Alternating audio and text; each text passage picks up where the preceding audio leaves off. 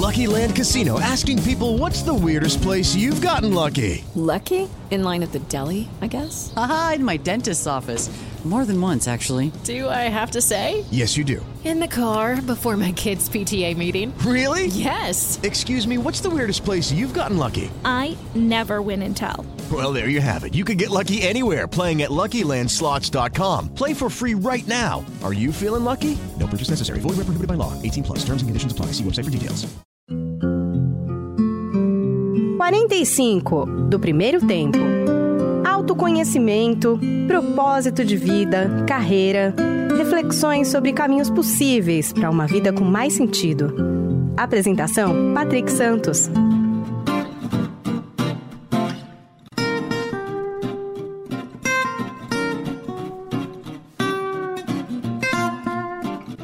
Seja bem-vindo, seja bem-vindo ao podcast 45 do primeiro tempo, versão especial agora nesse período de pandemia. Continuamos ampliando né, a abordagem, os episódios são quase que diários, sempre trazendo pessoas que podem nos ajudar a entender um pouco tudo isso que está acontecendo e mexendo com todos. O meu convidado de hoje foi fundador de uma das maiores agências brasileiras, a extinta Loduca. Há quase cinco anos ele deixou a publicidade tirou um período sabático e depois se dedicou a outros projetos, como a sua Casa do Saber, um importante núcleo do conhecimento aqui em São Paulo, e também um programa de entrevistas, o Quem Somos Nós, onde ele conversa com pessoas das mais diversas áreas, da filosofia à astrofísica, além de muitos outros projetos. Ele vai falar conosco também, claro, aqui. Eu estou falando do Celso Loduca. Paulo Duca, primeiro, muito obrigado por aceitar aqui o nosso, o nosso convite. Queria, queria te perguntar, primeiro, como é que está sendo, né, cara, o seu, essa sua quarentena? Não sei se você está aqui em São Paulo, se você está no interior. E começo te perguntando também, quem somos nós nesse, nesse período de tantas incertezas, cara? Então vamos lá, eu estou alternando um pouquinho em São Paulo, um pouquinho no interior. Uh, com preferência do interior, é muito diferente a experiência de estar aqui em São Paulo, que está muito tenso, né? E quando você vai para o interior, você quase normal, obviamente não é normal, mas quase normal, trabalho de lá e tal, funciona. Mas nesse momento agora eu estou em São Paulo. É, bom, quem somos nós nessa pandemia? Eu acho assim que a gente está tendo uma chance talvez de descobrir a nossa fragilidade, de descobrir o quanto nós estamos errados em, de várias maneiras, na maneira de estabelecer as relações, as relações entre as pessoas, relações entre as empresas, relações entre os países. Uh, existe, a gente está indo para um caminho ruim, já estava indo para um caminho ruim, que eu diria uh, do ponto de vista de sustentabilidade, né, do universo, bem claramente do quanto a gente está levando o nosso planeta para um lugar uh, de difícil retorno. Então, a maneira que a gente está fazendo está em xeque, uh, já estava em xeque. O tal do coronavírus e a, o que ele está nos forçando a fazer está eh, nos dando a chance, não estou dizendo que vai acontecer, eu até sou mais pessimista do que otimista. É, eu acho que talvez não aconteça, mas está nos dando a chance de repensar. Será, será que é assim mesmo que a gente tem que continuar? Será que a gente tem que voltar ao que era, já que o que era era bom mesmo? Será? Eu acho que essa é a chance que a gente está tendo agora e eu não sei quantas pessoas vão aproveitar e eu não sei se a gente, como humanidade, vai conseguir aproveitar mas eu acho que nós somos essas pessoas que estão tendo essa chance. É. se a gente vai aproveitar direito ou não, eu não sei. Ô, ô, Celso, por que, que você diz que você está mais pessimista, assim? É, é, o que, que te leva a pensar um pouco dessa, dessa maneira, ainda que seja uma decisão individual, mas assim, é, é. é o que, que é? Porque historicamente a gente vem num processo cada vez costuma, mais corrido? Como é que é, cara? A gente não costuma aprender muito, né, com os nossos erros.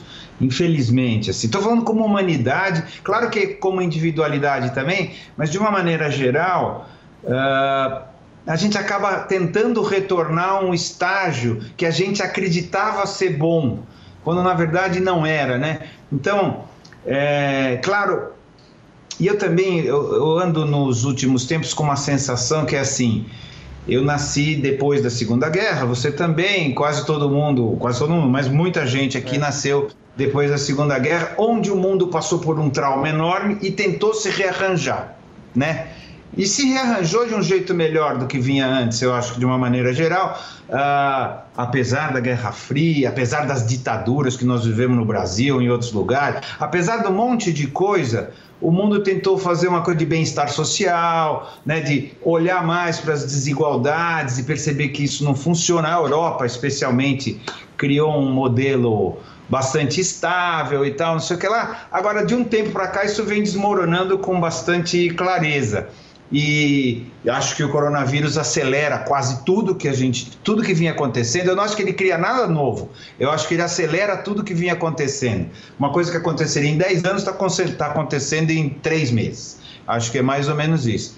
Então eu acho que a gente, apesar da gente ter essa experiência bonita, bonita que eu digo é ter caminhado por um lado mais uh, correto, vamos dizer assim, em relação ao mundo, em relação às pessoas, à justiça social e tal, a gente vem abandonando isso, como, de novo, como humanidade.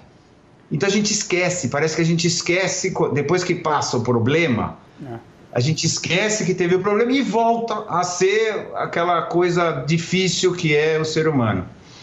É, e, e, e, sem dúvida nenhuma, eu, eu, também, eu, eu também tenho um pouco de, de, de, preocupação, não sei se é tudo isso, porque é o que você falou, de fato é uma oportunidade. A decisão é, é, é de cada um, né? Acho que isso é, isso é, é, é fundamental. Agora, o, Celso, acho que tem, uma, tem um olhar sobre, sobre tudo isso como uma grande possibilidade mesmo, né? Porque é, eu acho que pela primeira vez a morte sempre existiu, né? Sempre é que a gente nunca olha para ela, né? A gente toca as vidas, cada um à sua maneira, enfim, e olha muito pouco para ela. Essa é uma oportunidade. Eu não me recordo de, de décadas para cá que você é, é, você falou da, da, da guerra, né, da, da do pós-guerra, daquele período, mas no período recente a gente nunca teve tão ela tão clara para a gente e numa coisa tão democrática que é esse vírus, né? Ele atinge todas as classes sociais. É, então é talvez a maior oportunidade, porque se, não, se algo novo não sair daqui, pelo menos desse, desse período, realmente vai ser difícil acreditar em qualquer outro tipo de mudança. Eu não sei se eu estou também falando bobeira aqui, mas é, é, é, a, é uma grande. É um, é um cartão aí, né? De, de possibilidade para um segundo tempo, né? Melhor, é, talvez, né? É uma chance fantástica que eu acho que a gente tem de verdade.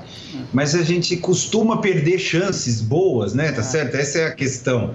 É. A, a questão do planeta, né? Não é uma questão nova e hoje boa parte das pessoas tem consciência disso. Mas, de uma maneira geral, a gente costuma arrumar, tá, tá arrumando ainda para bater o carro lá na, na, no muro, tá certo? A ideia não é desviar. Uh, então, assim, por mais que a gente saiba, por mais que exista isso, tem alguma coisa. Eu lembro uh, quando eu tinha agência é, que aparecia às vezes alguém, ONGs e tal, a gente sempre trabalhou com muita ONG, pessoas falando, nós precisamos conscientizar as pessoas que fumar faz mal e etc, etc, etc. Eu falei assim, as pessoas sabem que fumar faz mal, quem fuma não acha que faz bem. Mesmo assim, continua fazendo. Então a gente tem alguma coisa que não é a consciência que faz a gente se movimentar.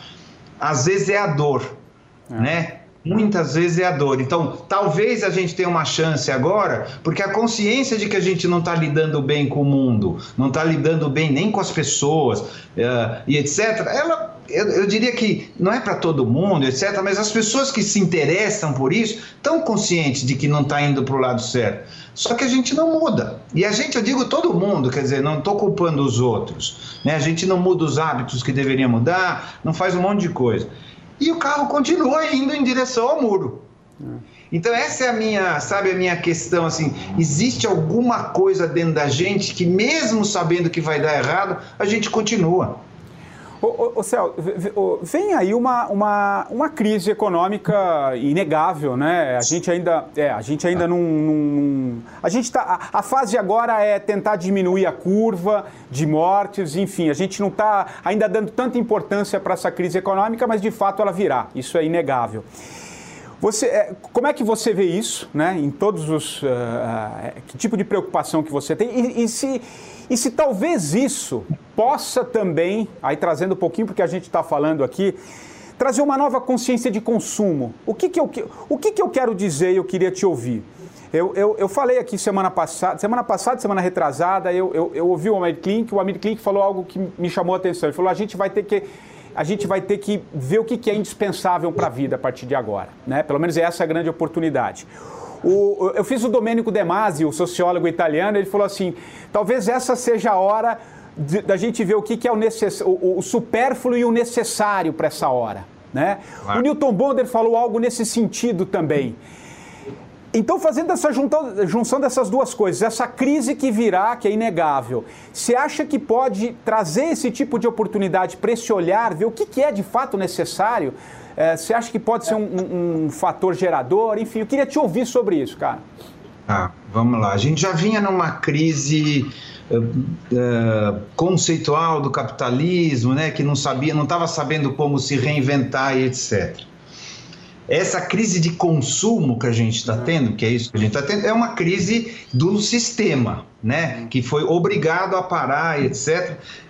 É, eu acredito que num país como o nosso, que é um país que tem uma rede de proteção social fraca, é, vai ser catastrófico, né? Do ponto de vista, está sendo já e vai ser mais catastrófico. Agora, volto a dizer, a gente tem uma oportunidade de repensar tudo, né? Desde a renda mínima básica e até o tipo de coisa que a gente tem que consumir. Eu tenho a, a, sorte de participar do conselho de administração da Ering, que, na minha opinião, tem o, tem o conceito perfeito para o momento, que é o básico, né? A, a Ering é, é verdade. É, não, é, tem que... sentido mesmo, tem sentido.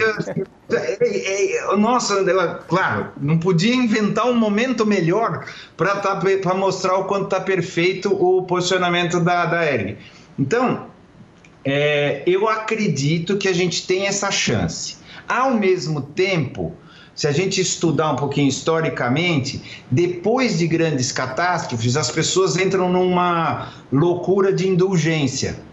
Né? Então entra, quer consumir, quer ter tudo, cara, não sei o que lá e tal. Então a gente tá. Eu não sei o que vai acontecer, de novo, é muito difícil saber o que vai acontecer, mas eu acho que a gente tem essas duas coisas as pessoas poderem repensar e falar, pô, acho que eu não preciso de tudo isso, acho que o básico, o essencial, o que é importante, não importa qual é a palavra, mas é mais ou menos o mesmo conceito, é nisso que a gente tem que ficar, porque é, é o novo jeito que a gente tem que viver. Seria lindo se fosse assim. Por outro lado, existe essa coisa das pessoas eh, não estarem podendo fazer o que elas gostariam de fazer, ou porque perderam emprego, ou por um milhão de outras maneiras.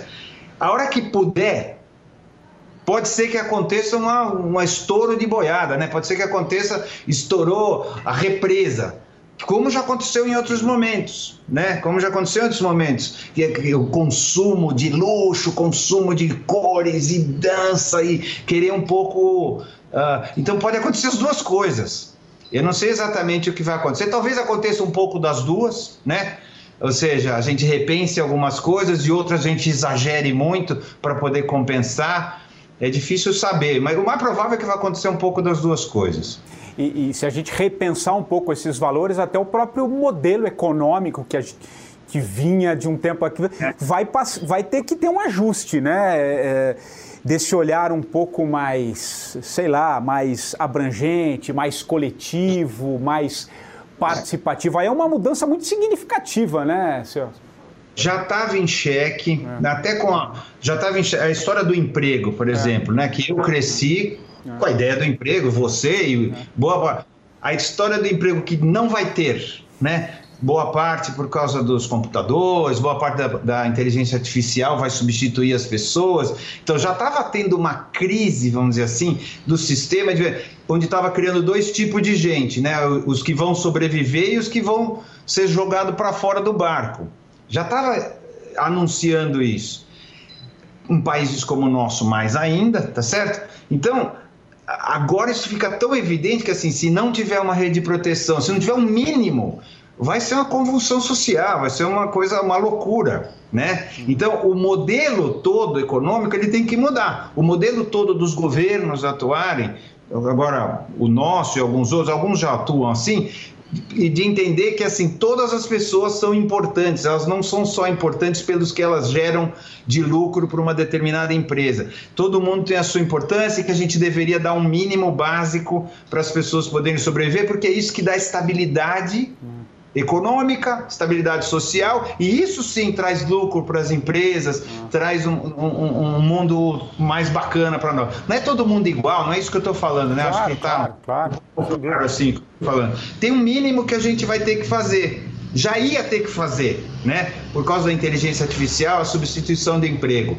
Agora acho que está ficando muito claro que se a gente não fizer uma coisa parecida com a renda mínima, isso na, na Europa se discute isso com muita clareza hoje em dia. Não tem nada a ver com comunismo, socialismo e nada disso, tá certo? É um negócio de manter as coisas funcionando de um jeito socialmente aceitável. aceitável né? é, é. Ô, ô, ô, Celso, vamos falar um pouquinho da, da, da, da publicidade. Eu queria um pouquinho o seu olhar sobre esse momento, ainda que você seja um pouco distante, mas eu queria um pouco da sua, da sua experiência. Você acha que pode ser um momento também de mudança? Como é que você vê a publicidade nesse momento? Que tipo de mudança que, que virá? É, é, porque a publicidade ela vinha, né, de alguma maneira, dizendo que talvez o mais importante fosse é, mensurar dados, né? tinha um outro tipo de preocupação desse, por esse aspecto, enfim. Queria, queria o teu olhar sobre isso, cara. Muda, não muda?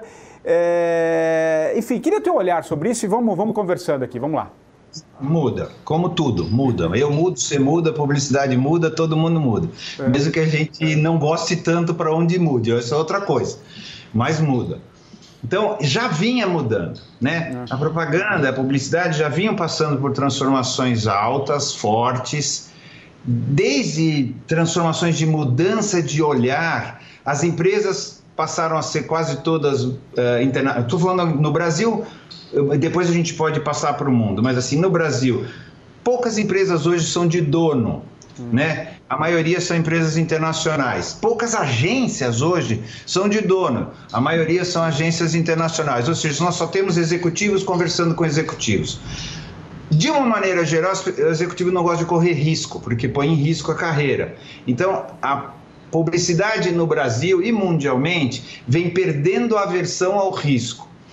Uh, ok, ok, eu acho natural, ninguém quer perder nada, mas isso também transforma uma coisa mais conservadora com menos resultados, porque quando você rompe o mainstream, quando você rompe o que se espera, é que você consegue resultados melhores. Criatividade, de alguma maneira, passa por aí. Mas quando você quer ser mais seguro, mais isso, mais aquilo, as coisas começam a ficar mais comuns, mais normais. Então, passou a atrair profissionais menos talentosos. Tá. Tanto do lado dos clientes como do lado das agências, tá? Então, o que acabou acontecendo? A área de publicidade, que já foi uma área que atraía pessoas uh, super interessantes, de várias áreas, né? de vários arquitetos, jornalistas, todo mundo que não se encaixava direito no que era certinho ia trabalhar em propaganda e acabava contribuindo com, com essa. Foi uma época de ouro que a propaganda brasileira teve. Reconhecida em todo mundo, né? Reconhecida em todo mundo. Exatamente. Eu tive a sorte de participar. Então, é, Talvez, se eu tivesse começado agora, eu não, não ia conseguir, porque eu acho que mudaram as condições. Ali tinha uma condição muito especial uh, onde o talento era mega valorizado, onde as coisas aconteciam de um outro jeito. Hoje não, hoje siga-se a regra, é mais valorizado. Né, porque não se quer correr risco. Então, a publicidade acho que tem esse perder um pouco desse sabor, perder um pouco de atração de talento e entrou nessa área técnica, vamos dizer, número, número, número, número, número o que está correto. Eu não tenho nada contra isso, tá? De verdade. Eu não tenho nada contra isso. O que eu tenho contra é o medo de arriscar, o medo de fazer diferente, e etc. Porque isso, no final das contas, é menos eficiente. Porque a, o ofício, o ofício, eu sempre falo isso, o ofício vai, não, não muda. O ofício que é juntar pessoas juntar emocionalmente pessoas com marcas, com ideias, seja lá o que for que você está vendendo aqui desse outro lado, esse é o ofício. O ofício casamenteiro, ou seja, eu sempre acho que o publicitário é um casamenteiro entre as pessoas, que as pessoas, eu, eu não gosto de chamar de consumidor, porque eu acho um, um reducionismo, as pessoas e as marcas, ou as ideias, os produtos, etc. Esse ofício não acaba nunca. A questão é como nós vamos fazer isso e com que grau de alegria, com que grau de envolvimento que a gente vai fazer isso. Então as formas mudam, as plataformas mudam, mas o ofício está aí, continuará cada vez mais importante. E como é que vai ser esse casamento dessas marcas com esse momento agora e a publicidade nesse meio, Céu? Eu sei que é difícil fazer uma projeção, mas vai ter que se olhar. Essa semana eu ouvi até uma semana passada uma entrevista do, do Washington Oliveto. Ele diz o seguinte: que agora não é hora de vender, é hora de informar. Ele fala o seguinte: não é hora de, de persuadir, é hora de prestar serviço que as marcas precisam olhar um pouco para isso. Você compartilha? Você acha que tem sentido? Não, eu, compartilho, eu compartilho em parte, sim. Não sei se é só informar, que talvez é pouco, porque as pessoas precisam de conforto também, elas precisam sentir que as marcas estão agindo em direção à sociedade. É. Acho que é um pouco mais que informar, é. né? Então, assim, eu, eu compartilho com o começo do raciocínio, mas eu acho que ele vai mais longe. Eu acho que as marcas têm a obrigação, as empresas vamos chamar assim, elas têm, a, elas têm a oportunidade, de novo, de mostrar que elas existem por alguma outra razão que não seja só ter lucro para os acionistas. É que elas estão tendo essa oportunidade, algumas empresas estão se posicionando claramente, mostrando que elas têm responsabilidade com a sociedade, que elas têm uma certa gratidão, inclusive, com a sociedade que a sustenta, que faz com que ela seja grande, forte rica. Então, assim, tem gente, tem empresa sim, tem empresa que não, tá certo? Então aí acho que vai depende demais, né? De cada empresa, de cada marca, da história de cada marca, de como aquela marca se vê naquele país e nesse momento. Então, você pode ver que tem atitudes completamente diferentes. Né? Mas a ideia de que a gente tem uma responsabilidade com a sociedade e com o país e com tudo, eu acho que essa é a ideia principal. As empresas que estão se colocando dessa maneira vão sair melhor. Do ponto de vista de imagem, né, de marca, do ponto de vista de relacionamento com o consumidor. É claro que tem um outro ponto de vista que é empresas que Uh, por exemplo, eu acredito que esse negócio nosso vai demorar um, mais uns alguns meses. É, eu também, então, compartilho também. Eu acho que não tem esse negócio que vai resolver. É, é, agora não. Então, assim, então, muito tempo sem receita ou com uma receita muito reduzida pode quebrar empresas, mesmo que sejam empresas ótimas, mesmo que tenham um coração fantástico ou uma, quer dizer, aí tem coisas, tem assuntos um pouco misturados. Mas assim, o momento é uh, se você pode, é mostrar a importância que você dá para o país e para as pessoas que você, uh, na verdade, são as pessoas que sustentam a tua empresa, que são as que compram, é. né? Se você puder fazer isso, se as empresas puderem fazer isso, eu acho que essas vão sair muito mais fortes lá na frente. Ô, ô, ô Luduca, agora vamos, vamos, entrar um pouquinho. Eu queria te, te ouvir. Você sempre foi um cara que se reinventou muito na vida, né? Eu, eu é, claro, além de eu te conhecer um pouquinho da, da, da, tua história, eu sei que você lá atrás, você já foi professor de, de biologia, é. se eu não me engano? É, biologia? Química e biologia. Química e biologia no, no cursinho, né? É, eu, eu sei que você fez algumas faculdades, interrompeu, depois você entrou para o mundo da, da publicidade, né? Ficou durante muito tempo. Tem uma frase que eu pensei, que eu acho muito legal, porque conversa também aqui com, com o espírito do, desse programa do podcast. É, numa, numa, numa pergunta que fizeram para vocês, falou assim: a publicidade foi uma profissão, não a minha pessoa toda. Né? É, meus é, mas... interesses sempre estiveram além dela. Né? E eu sei que você, eu até falei no começo aqui, você tirou um período sabático, né? Você, depois que você vendeu a sua é. agência, você fez toda essa transição e foi viver uma, uma outra vida aí na sua fazenda, aqui no interior de São Paulo, enfim. Você passou a ter um outro olhar sobre, sobre, sobre as coisas. Eu queria que você falasse um pouquinho dessa sua trajetória, né? Que ela é, ela é inspiradora em muitos aspectos quando a gente para para pensar de que a vida é mudança o tempo inteiro e você, por exemplo, né, abriu mão da, de, de, da publicidade. É difícil você ver um publicitário, né, que você tem todo um todo um aparato sobre. Não sei hoje, né? Mas antigamente sempre a figura do, do, do, do publicitário sempre tinha aquela coisa muito grandiosa, né? Mas você, você conseguiu se distanciar um pouco disso. Você é meio low profile, assim, você não. É, é difícil a gente ver muita entrevista sua. Eu queria te ouvir, cara, sobre, sobre essa sua transformação, né? E que eu acho que tem um pouco a ver com tudo isso que a gente está vivendo, porque o mundo está no intervalo, cara. Você tirou o seu intervalo aí um pouquinho antes de, de olhar. É, eu já um pouco lá bem antes. Meu intervalo foi bem antes, lá atrás. É. Na verdade, eu, já eu acho que eu vivo em coronavírus. Faz muito tempo. E, uh, na verdade, assim, a, a, frase acho que eu falei, que eu, se, eu, se eu me lembro, é, é, publicidade é o que eu faço, não o que eu sou, ou alguma coisa assim. É. Então, ou parecido, tá? Mas tá, é mais tá, isso. E é muito, é importante isso, né? É importante assim, porque a gente viu muita gente da da minha geração ou da minha ou anterior um pouquinho que eh, se tirar a publicidade daquela pessoa, ela parece que eh, não existe, né? Assim, então para mim assim é uma coisa que eu dei a sorte de, de, fazer bem, né? Vamos dizer assim. Mais do que isso, eu dei a sorte das pessoas acharem que eu fazia bem, né? E isso me fez crescer, me fez ganhar prêmio, montar agência, ter sucesso, etc.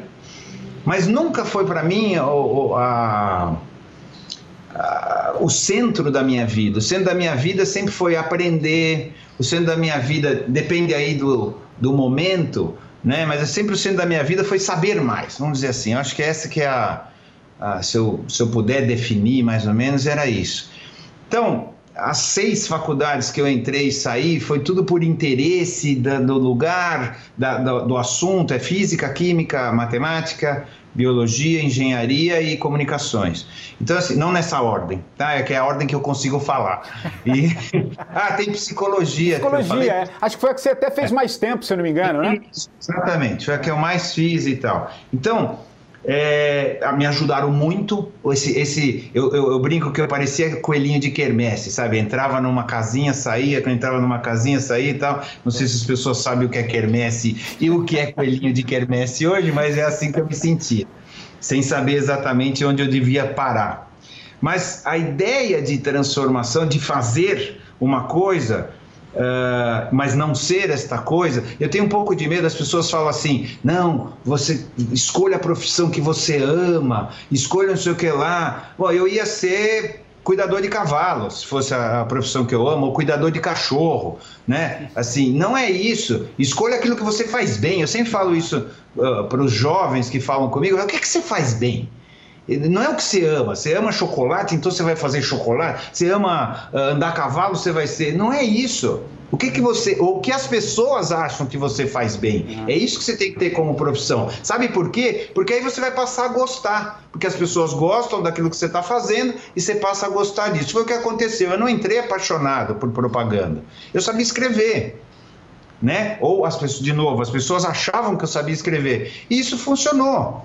Então, para mim foi assim. E eh, eu tive fracassos grandes na carreira antes de ter sucesso também. Eu até pensei em largar no meio do caminho e tal. No meio do caminho, não, no começo do caminho, como eu já havia largado outras coisas e tal, porque eu falei, não vou dar certo. Porque tinha um publicitário que falava assim: se até os 30 anos você não fizer sucesso, você é um fracasso. Eu comecei com 26 propaganda, né, porque eu dava aula É. Eu tinha quatro. Com 30 eu não tinha feito sucesso ainda. Então eu falei, acabou, eu acabei, entendeu? Eu vou ter que ver outra coisa. E não é verdade também, tem um monte de coisa que a gente se é enganado pelos outros. Aí o que acontece é, eu quase larguei porque achei que não ia dar certo, tentei, aí falei, vou tentar mais uma vez e tal, papá, mudei de agência e pum, dali explodiu a minha carreira, botei toda a minha energia para dar certo eu tinha filho para criar, sabe, para pagar conta, pensão, aquelas coisas todas, que é, na verdade, o que me movimentou mais do que ah, ser famoso. Por isso que você fala, ah, ser famoso, aparecer. Eu não tenho a menor menor, eh, nunca tive isso, sim, menor ligação com isso. Agora, eu, eu, também outra brincadeira que eu sempre faço é assim, a minha cenoura nunca teve na frente, sempre teve atrás. Então eu corria da cenoura. Não é que eu corria para a cenoura, eu corria da, da cenoura. cenoura. Exato, com medo, entendeu? Bom exemplo. É. Então, é. então ah, ah, ah, e aí as coisas foram acontecendo e tal, e deu, deu certo, ainda bem, eu fico feliz que tenha dado certo. Poderia não dar. Quando eu vendi a agência, foi na, eu fiquei na agência até o final de 2015. Então, quando eu vendi a agência, eu uh, não sabia exatamente o que eu ia fazer, de verdade, clareza. Não estava muito angustiado com isso também, de tentar descobrir rápido que outra coisa que eu descobri, eu errei muito. Eu acho que quando você erra muito, alguma coisa você aprende. Eu errei muito a vida inteira num monte de coisa. Então, que eu descobri assim, decidir muito rápido, sair de uma coisa e entrar muito rápido em outra, não é uma boa ideia. Não é. Não é uma boa ideia, você costuma errar. Concordo plenamente. Eu também fiz uma. Quando eu parei o meu processo para tirar um sabático, eu não tinha a menor ideia do que eu ia fazer, mas eu precisava de um. Eu costumo dizer descomprimir, né, Céu? Acho que talvez quando é, a gente descomprime, é. aí surge espaço para alguma coisa, né? Eu não sei se. Por uma coisa diferente, é. porque senão você tem pêndulos. Exato. Você fala assim, é. aqui então agora eu vou para lá, agora eu volto para cá, agora você vive em é. pêndulo. Então, se você parar e falar, não vou fazer nada, não é vou fazer nada, não, não vou decidir nada, que eu acho que é isso que, é, que aconteceu. E aí eu fui uh, fazer coisas bestas, assim, eu fui aprender a domar é, cavalo, fui aprender a fazer queijo, fui aprender a, a, a, a, a domar, não, que não chama domar, esqueci, cachorro e Adestrar. tal adestrar é, cachorro, adestrar. coisas assim, coisa de bicho, né, e tal, que eu gosto. É, depois eu fui convidado a ser conselheiro de, de, de, uma empresa. Eu achava que não ia dar certo, porque eu não gosto. Conselheiro, ele fala, mas as pessoas não precisam fazer o que ele fala, né? Então, eu não, é um pouco estranho essa sensação. Você dá conselho, o cara fala, tá bom, e faz outra coisa. Então, você pode, eu falei assim, eu não vou aguentar isso, é. né? Mas, uh, ah, para mim tem sido muito interessante. Eu fui conselheiro da TIM, hoje eu sou conselheiro da, da Ering, sou conselheiro de uma ONG, que é a Parceiros da Educação, sou conselheiro do Colégio Santa Cruz, também em São ah. Paulo. E a convivência com as pessoas, para mim, tem sido muito bom. Com os olhares diferentes, eu tenho aprendido. Para um cara, volta lá atrás, para um cara que quer aprender, eu tô, eu tô surpreso que como eu tô aguentando e como eu tô legal como conselheiro, assim, na boa, sabe? De, uh, ok, eu dou minha opinião, a pessoa dá, assim, é um pouco diferente de você tocar uma empresa, onde você fala, é por aqui que a gente vai e tal. Tem uma outra dinâmica. E eu tô surpreso comigo mesmo, como para mim tá sendo bacana isso, que eu achava que não ia ser, eu achava que ia ser horroroso. Mas você, você, você nunca teve medo de mudança? É, é, quando você lá em final de 2015 que você falou agora vou dar essa parada, como é que estava para você? Foi um processo assim de você estava um pouco preocupado ou não? Peraí, vou agora parar, vou ver o que, que dá. Como ah. é que você lida com essas mudanças? Ó, a, minha, a, minha, a minha vida pode ser contada através de cortes. Tá. Desde casamentos, desde agências, desde tudo sociedades. Então eu sou um pouco acostumado a refazer, a recomeçar. Eu não acho isso necessariamente um problema. É, tanto que agora em janeiro eu comecei uma outra empresa que chama Ventre Studio, junto com mais quatro sócios, que é de conteúdo, séries, minisséries, filmes, etc., que obviamente está com parado do, do ponto de vista de, é. de filmar mas não do ponto de vista de criar, que é uma coisa que a gente consegue criar e elaborar e tal, não sei o que lá. Então já tem mais uma outra coisa que eu estou fazendo, né? Uh, então eu não vejo nenhum. Uh, não, a, a, palavra não tenho medo é mentirosa. É claro que eu tenho medo, todo mundo tem medo. Quem que não tem medo eu não conheço. Quem diz que não tem medo está mentindo. Ou é psicopata, ou o cara é um problemático.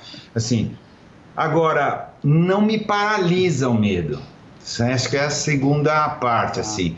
Que ficar paralisado, eu tenho mais medo de ficar paralisado do que de dar errado. Eu acho que essa é a. Eu tenho mais medo de apodrecer do que errar. Tá. Então eu prefiro andar do que ficar parado e apodrecer. e depois chegar lá na frente e falar: Meu, você. Você não fez o que você tinha que fazer, você foi covarde. Eu tenho medo de, tá. assim, eu tenho medo de me ver como covarde lá na frente. E eu até agora não, não me vejo como covarde. Celso, a gente está caminhando aqui para o fim da nossa conversa. Eu queria falar um pouquinho sobre a sua. Você fica muito na fazenda aqui no, no, interior de São Paulo. Você até tem uma, uma produção, acho que, de queijos artesanais. Você, você também empreende ali, mas você tem uma vida um pouco mais, mais reclusa ali. Você tem uma. A, acho que você sempre gostou. Também eu vi em alguma entrevista sua que você sempre gostou de ficar no meio do mato, fazer as suas muito. trilhas. De, você falou há pouco de, de cavalo, de, de cachorro, de animais, enfim. É, é, como é que é para você isso? Isso, isso é fundamental para o seu respiro, para a sua, sua vida.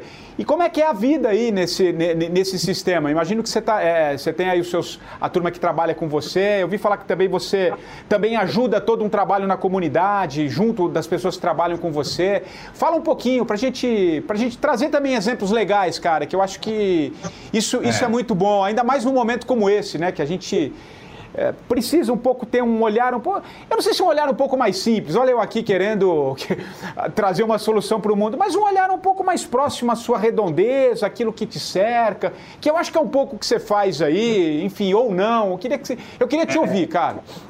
Eu. Eu, eu me envolvi, eu só vou voltar um pouquinho para poder falar isso, se der. Claro, que vai. É, me envolvi bastante uh, com política, achando que, e achando não, eu ainda acredito que é só através de uma transformação é. em massa que a gente transforma o mundo. Ou seja, quem tem força para transformar o mundo é governo é. e etc., governantes, né? Individualmente você não consegue transformar o mundo. Agora, tanto que hoje ainda faço parte do Conselho da Parceiros da Educação, que faz educação, uh, ajuda a educação pública em São Paulo e acabamos de fazer Duas, transformar duas escolas em, em, em, não é hospital, mas um centro de recebimento de pessoas de Covid em Paraisópolis, etc. Então é um negócio super bacana. Então, assim, mas eu acredito que é governo que é o governo que tem escala para transformar. Mas, ao mesmo tempo, é difícil não se decepcionar na, na, medida que você participa disso, que você vê que o jogo é muito pesado e tal. E eu me re, retraí, repensei sobre isso e falei assim: não, eu quero fazer então para pequenas comunidades onde eu faça, de, eu consigo ver a diferença que faz. Um desses exemplos não é só na fazenda, as pessoas, todas as pessoas que trabalham comigo, uh, eu pago escola particular para os filhos. Ah é, é, seguro saúde particular, porque eu acredito que são as bases das pessoas transformarem a história da família. O meu avô foi motorista, motorista da prefeitura. Meu pai teve a chance de estudar na, na no Largo São Francisco, que conseguiu então me dar uh, o Dante Alighieri, que eu consigo então devolver eu, eu vou dar, botar isso entre aspas, para os motoristas de hoje que não conseguem dar essa chance para os filhos, do filho conseguir estudar numa boa escola, depois numa boa faculdade e etc., não é mais tão uh, fácil, não é fácil, é muito difícil hoje acontecer isso. Eu quero que eles tenham essa mesma chance.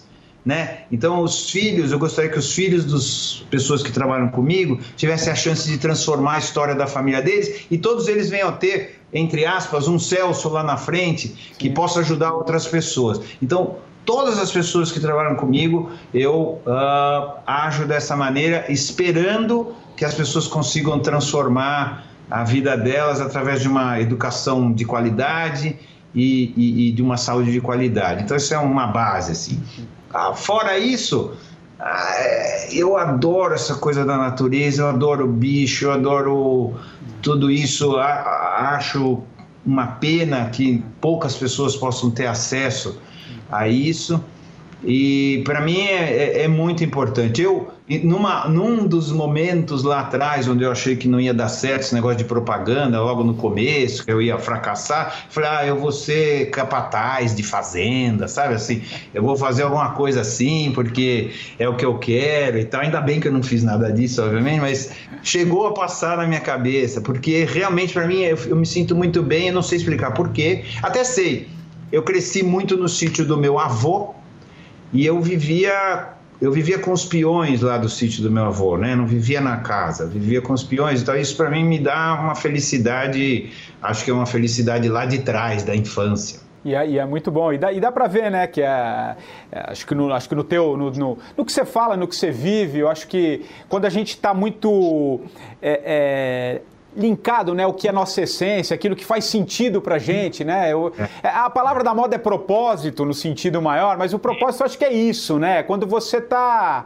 é, pleno, consciente do que, do que faz sentido, do que tem valor para você, né? E acho que quando isso é muito claro, você consegue reverberar no seu entorno. Eu compartilho do que você disse, acho que não vamos mudar o mundo, mas é, esse seu, o seu microcosmos, aonde você circula já fazendo, de alguma maneira ajuda muito, né, Loduca? Acho é, que isso é... Eu acho que dá, dá para a gente tentar. Eu, eu quero continuar tentando ajudar do ponto de vista mais macro, né, através da, da parceiros, através de outras coisas, mas assim. É, é, muito mais longo, muito mais difícil, de repente escapa da sua mão, é. As coisas acontecem de outra maneira. Então tem uma coisa que está mais próxima que é isso. É. Usando. Eu, eu, evitei falar propósito, né? Você viu, eu não falei em nenhum momento. Porque todo mundo gastou isso. É, tadinho, é, banalizou, né? É, é, é, é. Infelizmente. Mas eu tento resumir assim: 10 minutos, se eu tiver a chance de 10 minutos antes de eu morrer, eu poder olhar para trás e falar assim: eu fiz a vida da maneira que eu acreditava que eu devia fazer. Ou seja, que me, eu fiz tudo aquilo que me pareceu o melhor naquele meu momento de consciência. É claro que a gente vai mudando ah, a consciência, eu espero ir aumentando, né? Às vezes não, mas eu espero ir melhorando a minha consciência, mas assim, tudo aquilo que me parecia o correto a fazer naquele momento de consciência que eu tinha, eu fiz. E eu espero poder chegar faltando 10 minutos, ter essa chance de olhar e falar assim: uau, eu fiz, eu vivi do jeito que eu achei que tinha que ter vivido.